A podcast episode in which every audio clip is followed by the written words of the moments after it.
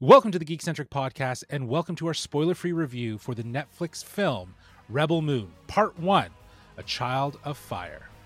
Who among you is willing to die for what you believe in?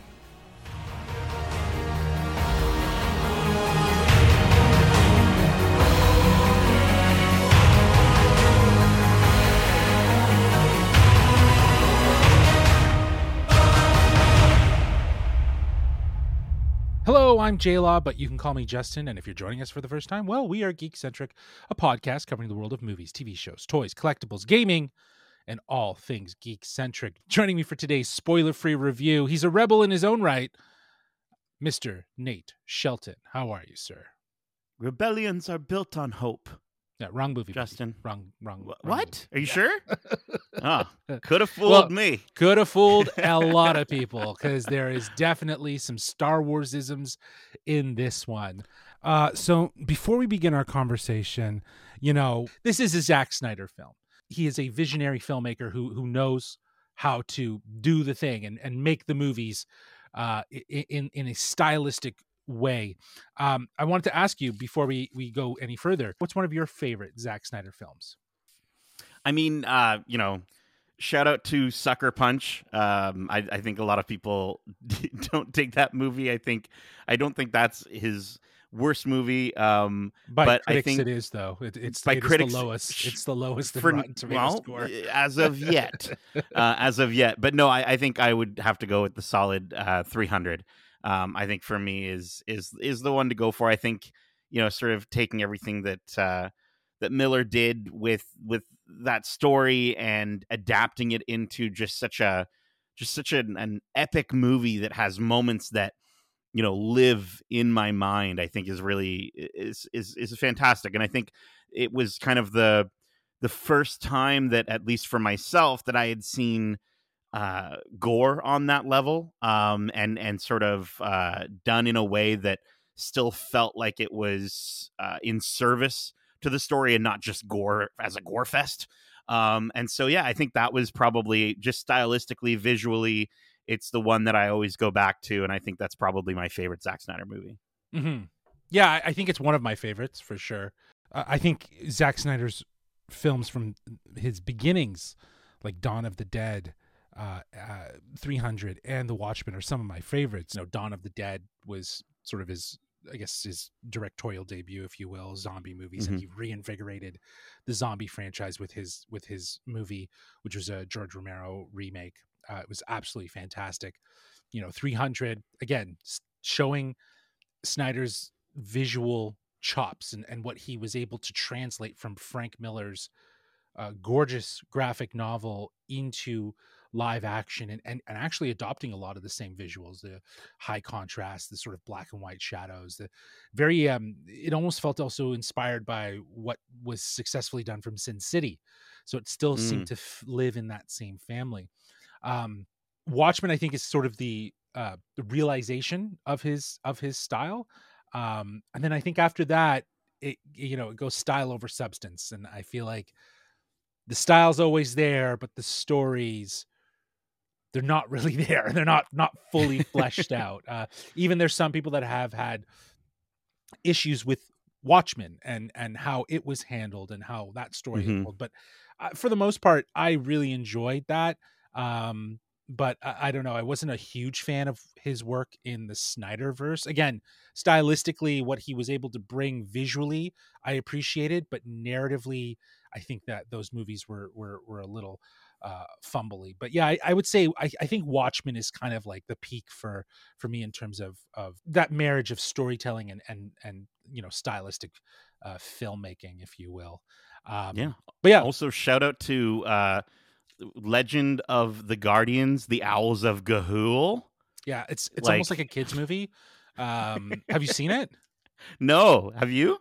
Uh no i haven't seen that's the only one i haven't seen i actually might watch okay, that one we should watch see it. that one. yeah i I think, think, it actually looks pretty good. I think it's more of a kids movie, but I, I also saw some clips from it that, again, he's able to bring his Snyder style to it. You know, like the slow the world the of real animation. the real Yeah. like close-ups of, of things happening and the way action is sort of uh, blocked in his his movies there, there seems to be a, a real focus on that but it does i haven't i honestly i hadn't heard of it until i did a deep dive into his filmography and i was like damn that's the only movie i i haven't seen in this in this uh, i saw a movie that he made on an iphone which was a short film and that was Yeah. incredibly stunning and it was shot on an iphone so you know when we're talking about Zack snyder we know we're getting good stylistic filmmaking competent strong visually stunning filmmaking. But i digress because we're going to talk about this movie and we're going to talk about that marriage of filmmaking and storytelling. Uh, let, us get into introducing this movie. There's actually two synopsises. I got a franchise synopsis uh, Okay. and then a a actual movie synopsis so let me start off with the franchise synopsis for rebel moon from Zack snyder the filmmaker behind 300 man of steel and Army of Dead comes Rebel Moon, an epic science fantasy event decades in the making. When a peaceful settlement on a moon in the furthest reaches of the universe find itself threatened by the armies of tyrannical Regent Balisarius, Kora, a mysterious stranger living among the villagers, becomes their best hope for survival, tasked with finding trained fighters who will unite with her in making an impossible stand against the mother world. Kora assembles a small band of warriors, outsiders, insurgents, peasants, orphans of war from different worlds who share a common need for redemption and revenge as the shadow of the entire realm bears down on the unlikeliest of moons a new army of heroes is formed whoa right yeah. that's that's okay. just the franchise synopsis now okay, what's the movie one? now, okay, here is the synopsis for the movie that we are reviewing called Rebel Moon Part 1 A Child of Fire. Okay.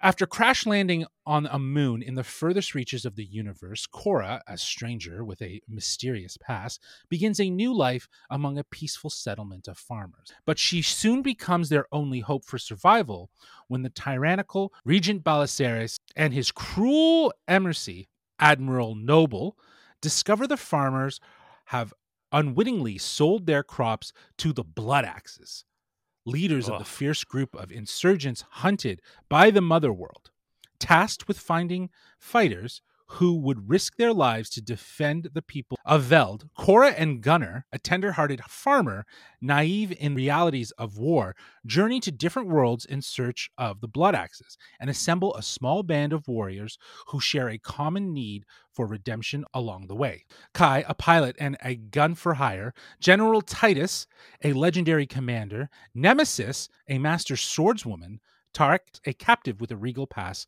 and Milius, a resistance fighter. Back on Veldt, Jimmy, an ancient mechanized protector hiding in the wings, awakens with a new purpose. But the newly formed revolutionaries must learn to trust one another and fight as one before the armies of the Mother World come to destroy them all. Holy hell. This Justin, is you know when you know when you like when somebody sits down and everyone's at the table and they're all like, "We're gonna play a new board game," and they pull the rules out. I just went through two sets of rules. I'm telling Bro, you. bro. I gotta go home. My, my time's up here. That's it. Holy. Now this movie now this movie stars uh, Sofia Boutella, Djimon Hounsou, Ed Skrein, Michiel Huisman, Doona Bae, Ray Fisher, and Charlie Hunnam, along with Anthony Hopkins, Staz Nair, Cleopatra Coleman, E. Duffy, and Fra Fee. Rebel Moon Part 1, A Child of Fire, will debut on Netflix December 21st. So tonight at 7 p.m. Pacific Time and 10 p.m. Eastern Standard Time. So you'll be able to enjoy that tonight. A huge thanks to our friends at Netflix and Netflix Canada for inviting us out to the LA premiere and to see this movie on the big screen because we did get to see it in theaters. So that is the basis of our review for today. Uh, so let's get into sharing our thoughts about Rebel Moon Part 1, A Child of Fire. Uh, I got some pillars, like I always do. Right, we're gonna start by talking pillars, about dude. dude i love my pillars. It gives us focus. So like i got i got performances down i got visual effects and then i got story. Now as we usually do we will talk about what works and what didn't work uh, for both. Uh, i am going to kick things off really quick here and talk about the performances. Uh, i think the performances in this were top notch uh, you know i think the cast delivers compelling portrayals that left me with a lasting impression. However, this is where we get into the doesn't work. Uh, the film, quick. yeah, exactly. The film, the problem is in its inability to afford adequate screen time for mm-hmm. these characters, preventing me as an audience member or anyone to fully grasp motives and intention for each of these characters. Uh, you know, Kora, played by Sophia, is very much on a mission.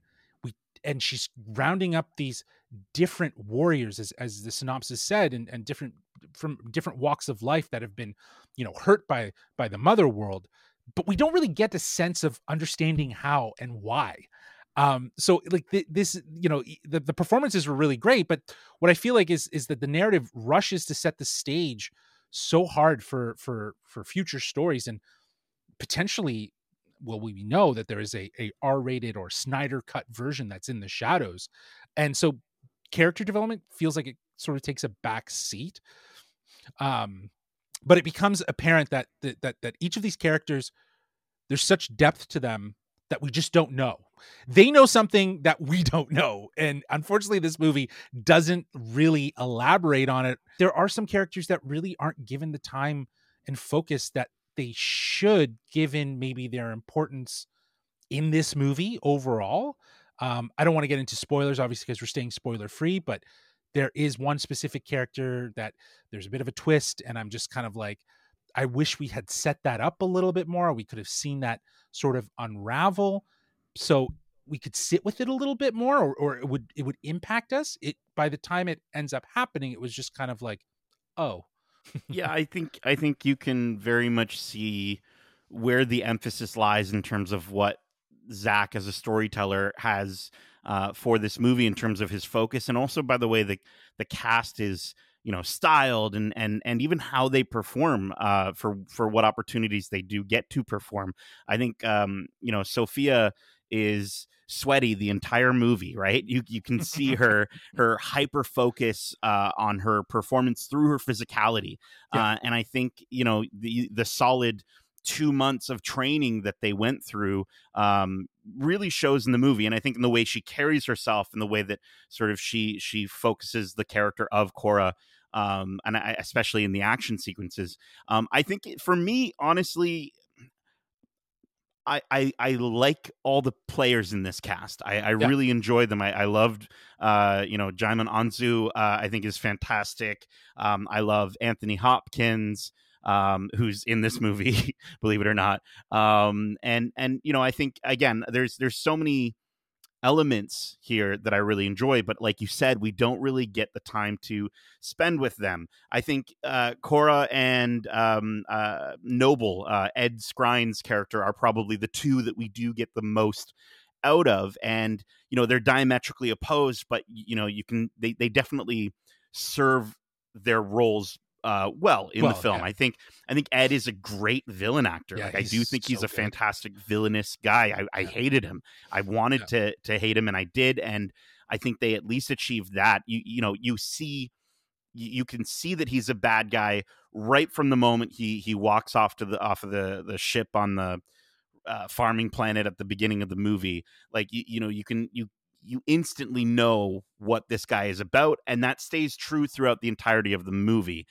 I, I can't quite say that there's um, a massive amount of like growth for his character, but but but, but what he delivers, he delivers. If that makes right. sense, for sure, and, and that's exactly it. This cast does deliver with what they're given for part one, right? right? And and I think that to your point, you know, Sophia absolutely fantastic. She is a hero you want to root for. She is so badass, and she really does lean into uh, the the action pieces so like with with her whole heart and her whole mm-hmm. body in a lot of ways right? Um and yeah ed is the perfect villain. He is he you, you love to hate him. And even there's this really great scene uh as you said like our first introduction with him with corey stoll uh and and that is such a great uh, scene where we get to understand Noble's motives and, and how he works. And and it was just so telling. So I mm-hmm. thought that was a really, really great moment. And like you said, like Djimon was fantastic. He's great in everything he does. I love Staz, uh, who plays Mhm. Tarak. He was he was so great. Again, another character I want to see. Charlie Hunnam was good. I, I thought he was great. Um, you know, again, more exploration with his character would have been fantastic as as Kai. Um, and you know, we we had uh, Nemesis, uh, the swordswoman, uh, who was like Yeah. so badass. And again, just another character that was sort of cool, but we don't explore. So again, I, I know we're talking about a part one, but this this movie, and, and as we go through, I think we're going to kind of come back to it. It's hindered by this part one mentality and potentially even this mentality of of a r-rated snyder cut that is in the shadows to to have another cut that apparently is an hour long Yeah. th- that w- this where we're going to get more of that story growth and is that where we're going to start to say oh okay this this this is actually enjoyable it brings up the argument of like, well, why didn't we just watch that movie? But um, but I think going 100%. back to this movie that we did watch, um, I do think the the the action sequences and more specifically the combat scenes are the standout positive for me as far as from a performance standpoint as well. I think uh, Sophia um, and I think Doona uh, did a phenomenal job, and their respective stunt teams did a, an amazing job delivering those moments. And I think those are the moments that definitely had me saying, you know, like, oh, that's actually that's really cool. Like that Yeah. that was a cool moment. But like you were saying, Justin, like this movie's two hours and thirteen minutes long, and I, I can't say that that was the majority of my experience. Unfortunately, um, I think you know, again, like we're talking, like this cast just doesn't get a chance to shine, and there there could have been so much more done to make us love their characters, and that's not on their performance, but it's on the writing and. You Well, know, it yeah. just kind of got me asking myself, like, as I was watching the movie, because I knew going in that it, he was trying to go for the Seven Samurai aspect for but sure it's like at a certain point i'm like why are there so many of them you know back to back to back to back we don't need a, a, a team this big that we need to to follow you could have spent more time fleshing out a smaller group of maybe three maybe four characters but Yes. the fact that we had to have like six or seven uh, I- i just i never got to get to know really any of them i didn't really care about any of them uh, and the majority of the story is told through exposition not even from the characters themselves but through you know there's there's again without spoiling anything but there is a moment where a single character just delivers the backstory of each character back to back and it felt silly and it felt cheap and it just it, it it's the movie is just too overstuffed in that in that sense Yeah. and it, it definitely does a disservice to this otherwise excellent cast.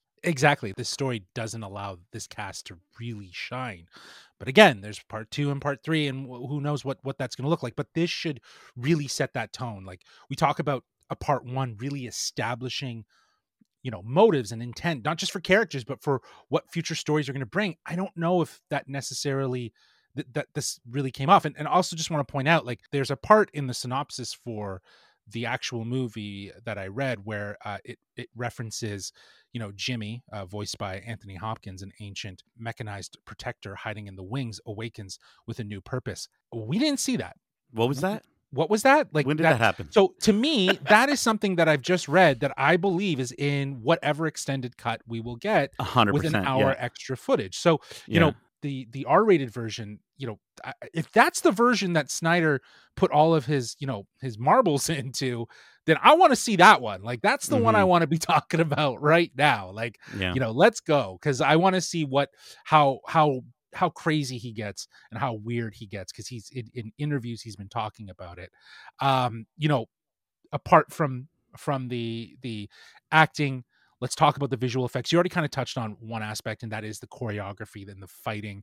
I would Mhm. i'd also see that as a as a bit of a visual effects in terms of the way the camera work moves through these fight scenes. Again this is where snyder shines. Yeah you know they, there's a lot of snyderisms. There's there's the slow mo there's the the epic moments there's the shallow depth of the, field the there's light bleed everywhere. Oh the lens flares are, are crazy Lens and that's that's more that's more of like a sci-fi thing that he just he is just you know going crazy with. It's almost like J.J. Abrams on the first Star Trek movie. He just went Yeah. nuts with lens flares. Um, but also has a lot to do with the lenses that he's using. Like he Mm. is shooting digital. This is the second film shooting digital. Uh, he's using anamorphic lenses that yield uh, more of a that lens flare and that aesthetic. Um, so it's giving it a, a, a more cinematic scope. And I think again, this is where there's some positives. The positives are very high. Um, the only thing is that I would say is a negative is some CGI kind of took me out. Like there were Hmm. some CGI moments that felt very um, unfinished or unpolished, uh, and they were just kind of thrown in uh, for the sake of it. Um, so I was a, I was a little taken back by by some of that. I was actually surprised in some instances. But if we're talking about a visual filmmaker with the strength of Zack Snyder, this is where he shines. Is is in is in the visuals. Yeah, I think the, the some of those um, special effects that you're referring to, um, th- there were some moments that reminded me of uh, cut scenes that I would see on like a random sci-fi first-person shooter on Xbox 360. Like, Mhm.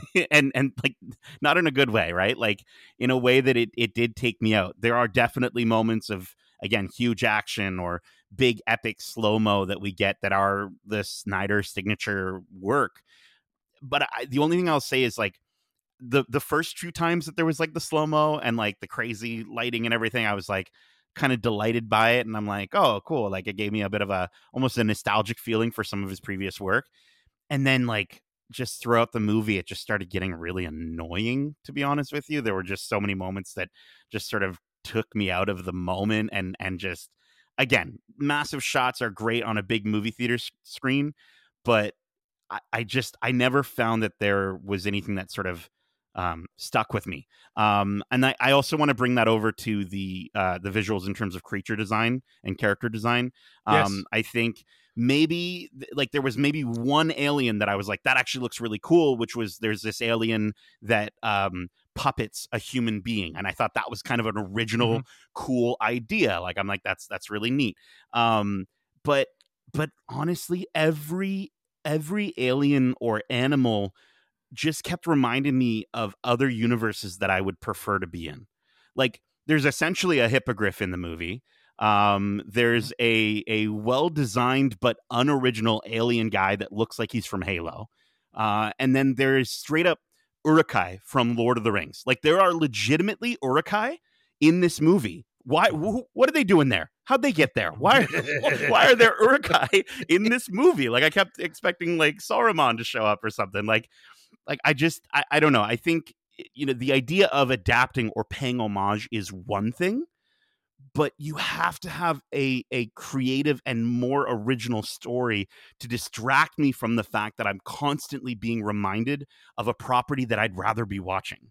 Right? Right. and and there, you know, there's a cantina scene where we meet Charlie Hunnam's character, who's pretty much Han Solo, like he's a Yeah. pilot that helps them get off Well, planet. And I get that. Like I get, I trust me, huge Star Wars fan. I love the idea that we have Star Wars fans making movies that that pay homage to Star Wars. But This but, feels but cheap. you got to do more. Yeah, Yeah, you got to do it- it- more. This it- is well what i'm getting what i'm getting from you is that it, it feels cheap and it feels like it's just an obvious sort of like lackadaisical sort of half-assed effort to to try to you know again pay homage but just not really doing much in terms of that um, you know, I think it is- I, I i do think that it should be made aware that this well from rumors I don't think there's any real confirmation but this was pitched to lucasfilm uh, prior to the disney acquisition uh, Zack Snyder did take this idea of doing a Star Wars movie on this scale, and I think you can see a lot of the pieces of of in this movie where you know the Empire would fit in, and and how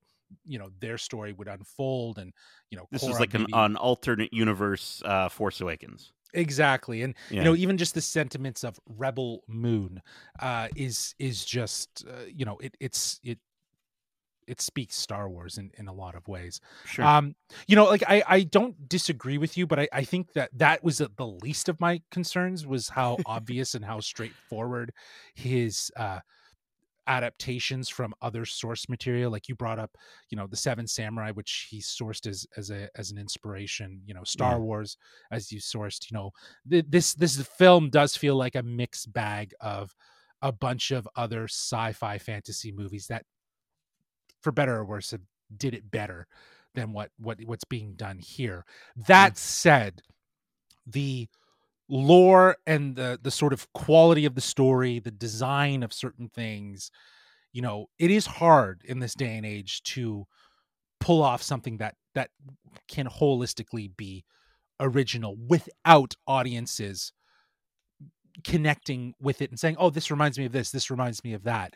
Sure. Even if it is there literally because Snyder was like, "Oh yeah, I want to throw that in there," or because it's just a coincidence.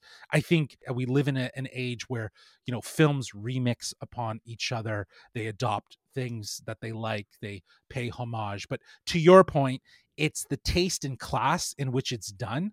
And if it feels cheap and it feels like it's just for the sake of of doing it, then it kind of takes away from the whole idea of you know paying homage it just feels like a, a sort of a way to say hey remember this we're going to throw that in there and and kind of keep you hooked because we got we got some of that as well as that star wars has or and that's guardians fine. of the galaxy if there's if there is a if there's a good enough story mm-hmm. that feels separate enough from what I've experienced before, then I can be distracted from Mm-hmm. the fact that there's straight up Uruk-hai in the movie.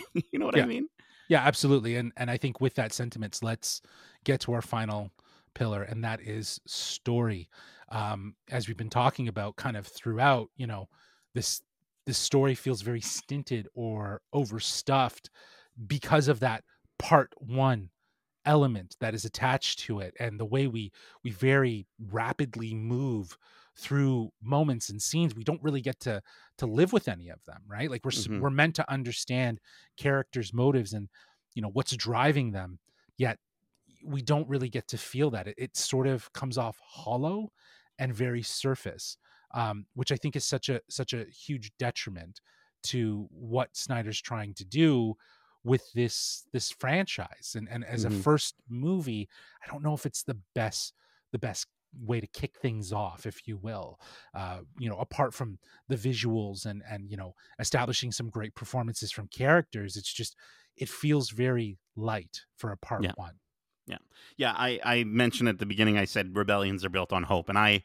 I hoped this movie would be great when we saw the trailers. The trailers are great. I'll be honest Oh, with yeah. you. I was like, that trailer looked awesome. I wanted this movie to be great. I think the idea of someone taking on the classic John Campbell hero's journey and the tropes and ideas from legendary Japanese cinema, um, while giving us heroes and space battles and Talking new Wars? aliens and new planets. It sounds like Star Wars, right? but the idea that we could get something like that that wasn't Lucasfilm, that wasn't Disney, and could go mature and could go And dark edgier. and could go Yeah. edgy, right? Could go Yeah. 300 with it. give me that r-rated snyder cut Dude, version right It sounds awesome, and and I was really intrigued to see what Zack Snyder would deliver, but. I'm so bummed with what we got. I think again, the majority of the movie, like we were saying, it's it's let's get the gang together to fight the big bad empire, um, and that's not a movie. That's a section of a sci-fi movie. Exactly. you know what I mean? That's Yeah, not a exactly. whole movie. this is so- that's a great way to look and at and it, that's yeah. that might be what this is right that might be a section of his overall vision for what the movie really will be when the extended cut is done and i i don't know if it's like a a marketing thing at this point with the idea of like oh the snyder cut is always better than the the original right Well, with he- with he- justice league and what have you but i just Yeah. think like i don't know i just there was they moved from moment to moment and i never really understood why these characters wanted to help them why who any of these characters really were and then to get like sort of just a scene where a character is just spouting off exposition one after the other it just again it just was it rubbed me the wrong way and i, I just wasn't having fun. It's and that's it's, ridiculous for a Yeah. sci-fi epic movie of this scale like i should be, at least be having fun with it. For sure and I, I think that this movie is very style first story second yeah. or third in, in many cases i guess Sure. you know what i mean? Um i think that, that and again it's it's a dis, it's a disservice to the performances that we get from from the fantastic cast that just don't really get that time to shine. Um but to your point it, it you know this this idea of an alternative cut you know there was a conversation in and around the extended cut versus what was being showcased in, uh, on Netflix, and he, he definitely refers to it as more of the R-rated cut with an hour of extra footage, which is nuts. Do you know what I mean? Like that's that's you might as well just call that your Snyder cut. Um, but you know the fact that there's an hour of additional footage in this additional cut for part one an r-rated version like again like you said that's the version of this movie that i want to see Yeah. that's going to really push up against what's being done right the the whole concept of what this movie is is is adopting from the seven samurai from the star wars s to the guardians esque sort of vibes to you know just this idea of like a hero's journey you know give me that r-rated version give me that intense version. I think that's the version that th- that this movie deserves uh, that that would work better i think for the audience but that said i, I understand netflix has a a audience and they've sort of built this into and I believe he talked about this is that netflix sort of built that into the agreement of doing these movies is that there would be an alternative cut maybe because so it's a marketing Snyder thing for sure. it, it, it's probably is a marketing thing, but it, I guess it also has a lot to do with how well the Snyder cut of Justice League did Yeah, in relation exactly. to to that. But that's a four hour movie, right? Like, are Mhm. we just going to get a movie at the end of this that's just going to be called Rebel Moon, and it's just all three parts smashed together? You know, I I don't. Are think they doing so. three parts or two parts? I'm pretty sure it's a three part story. Whoa. Um, but this is where I'm kind of confused, and I, I didn't actually ask for clarification. And while I was in LA and talking to people, but I was under the impression at first that this part one and part two that we're getting is actually part one together of a three part story. Okay. Um, but I I don't know. I don't know if that's that's the case. Um, right. but if anyone does know, please let us know. Uh, throw you the tags and how you can reach out to us at the end. But that that to me in itself, just just the sort of uncertainty of how this franchise is structured, makes me a little uneasy about where we're going and what direction we're going in. Yeah, and and I just one more thing in regards to the story of this film. Um, Oh, geez, you beat it with a stick already. man. listen, dude. I need to mention one more thing though, and it's Yeah. there's no humor in the movie. Like you want me to connect with you know our troubled past farmer protagonist, then just give them give them something. I or or give us a character that that can have a little bit of jokes. I think they tried, they attempted it with Charlie Hunnam's character. I I think maybe in one scene or the other. I don't know. It was kind of blurring together for me. But There's a lot of scenes with him that I am anticipating are going to be in that extended cut because he Right. was extremely light in this movie. and it's just like I get that you're the world is threatened by a bunch of space Nazis and that's bad, but like just there's so much self seriousness in this movie that it just started to kind of again it, it goes from sort of being like intense to almost being uh, tiring to a certain degree where you're seeing these characters trudging from one planet to the next collecting these heroes and hearing just how horrible and terrible everything is uh, for everyone but not really seeing that uh, and it's all explained in like five minutes of dialogue for each character. It's just, again, I, I I don't understand why we had to have so many of them. They're cool to look at, but there's just We- not much there to get behind them. And we had I- so many yeah for sure but i think we had so many of them so that all the legwork was done in part one and number two it, as he's described i believe in uh, this might have been with brandon davis is if the first one is about getting the band together the second one is full on war is what he says so Okay, you know if there's and still not getting intention to know who they actually are. well there well see the thing is is that like there's a a mixture of footage that's been seen in trailers and things that he has photographed and shown on on his twitter and uh, or on his social um that show that there is going to be a bit of a, a, dive into the these characters and their history. Yeah, but i would have appreciated that up front rather Mhm. than figuring it out along the way because i feel like that's going to get exposition heavy.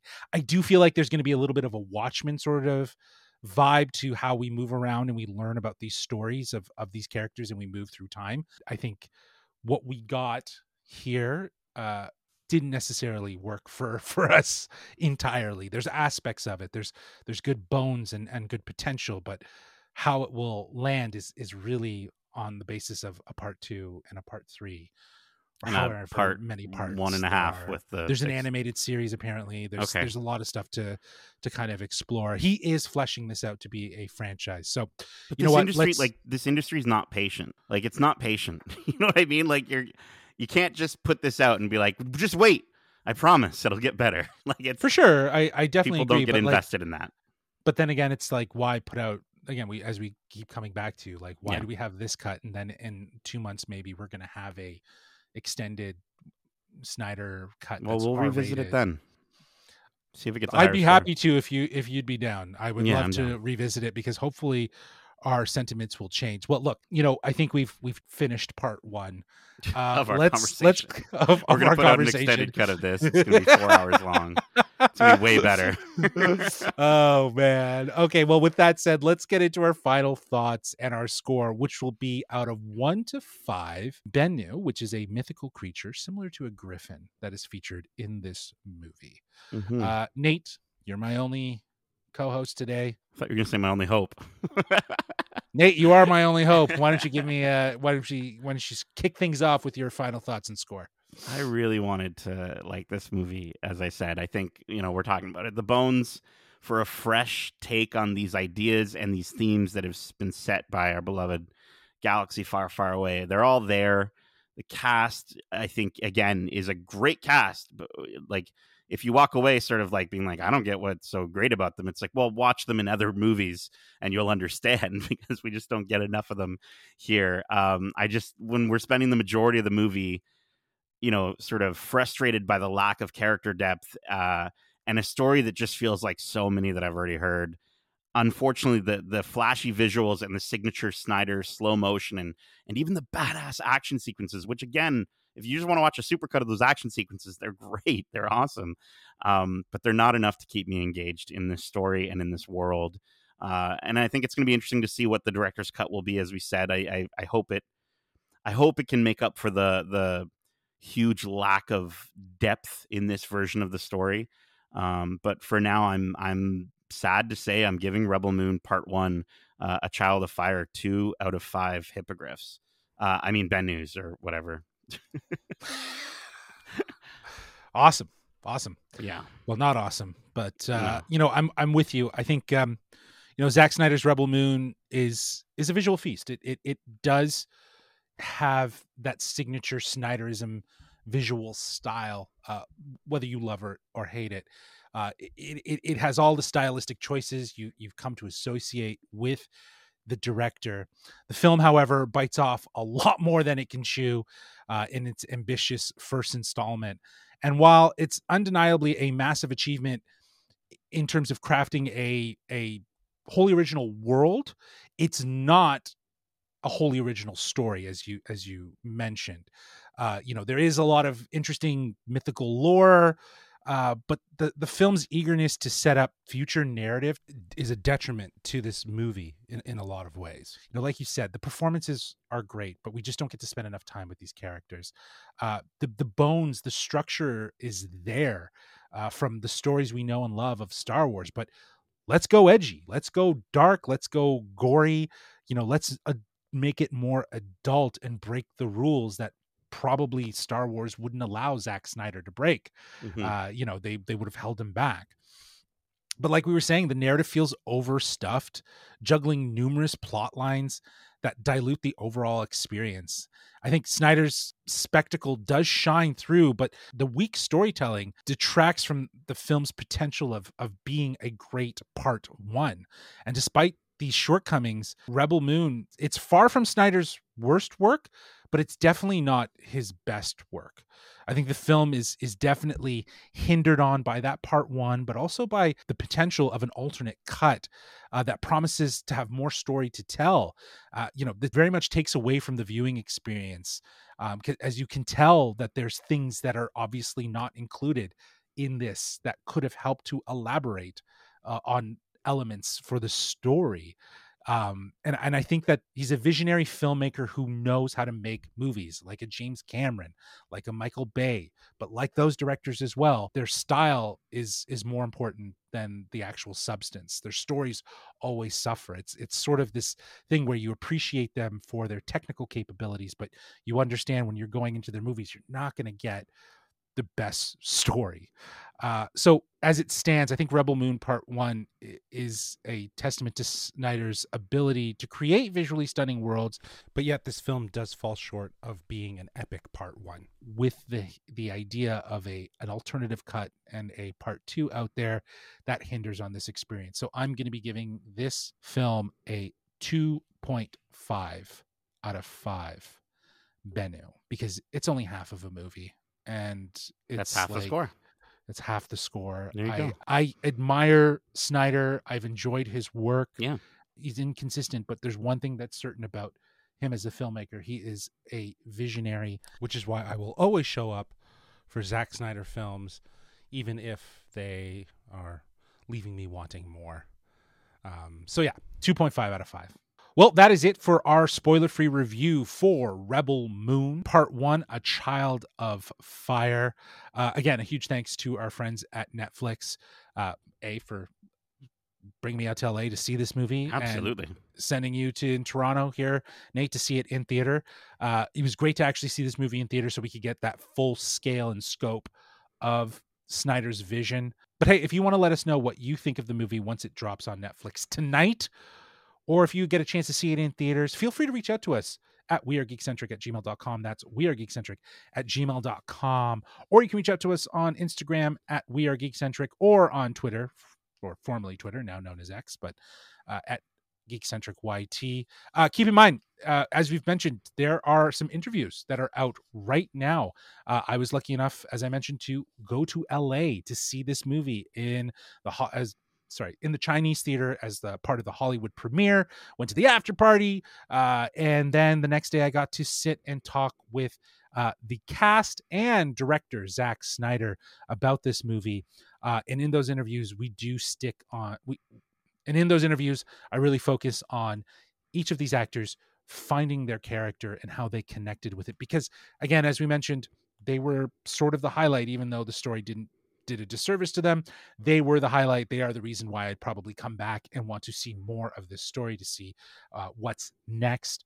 Um, and I also had a chance, like I said, to talk to Za- Zack Snyder, ask him some questions about his influences from past work, and also uh, taking on so many roles. Because uh, as I mentioned, he's writer, producer, director, and cinematographer for Rebel Moon. Uh, so those are available on youtube.com slash geekcentric. They're also available as a massive supercut on all podcast feeds there. Nate and I kind of chat a little bit more about that experience in LA, what it was like, given that was the first time any of us from Geekcentric have been invited to a Hollywood premiere. So that was really, really great. Um, but we also have a ton of other episodes out now for you to enjoy, including including our special behind the geeks episode with the cast of percy jackson also available on youtube.com slash geekcentric uh, we also have our spoiler free reviews for uh, a24 and elevation pictures the iron claw uh, netflix's chicken run dawn of the nugget uh, Netflix's film Leave the World Behind. Uh, we also have a uh, spoiler free review for The Boy and the Heron and for Netflix's animated series Scott Pilgrim takes off. Uh, this is it for us, I think. Uh, there is maybe one other thing, but we're like really close to the deadline here. Um, we we might have some what if season two stuff. What if we did, really- Justin? What if we did, or what if we didn't? We're still waiting on on what that looks like. Uh, but this has been, if this is our last review, uh, a huge thanks to everyone who's joined us this year, who's continued to stay with us. Uh, we are so grateful uh, because of the the opportunity that we got to go to do this premiere has a lot to do with listeners like you tuning in, joining us, uh, and listening to our thoughts and us rant and ramble about the things we love, uh, whether it be movie reviews or if we're fortunate enough to sit with other people and chat with them about what they do. We are grateful for everyone who's been with us, uh, and we can't wait for 2024. Uh, we're hoping we can amp things up, whatever that might look like. Stay tuned. Yeah. We'll see. Yeah. But from us to you, happy holidays. We wish you the best. Nate, thank you for joining me for this spoiler free review. And as we say, Love ya. peace.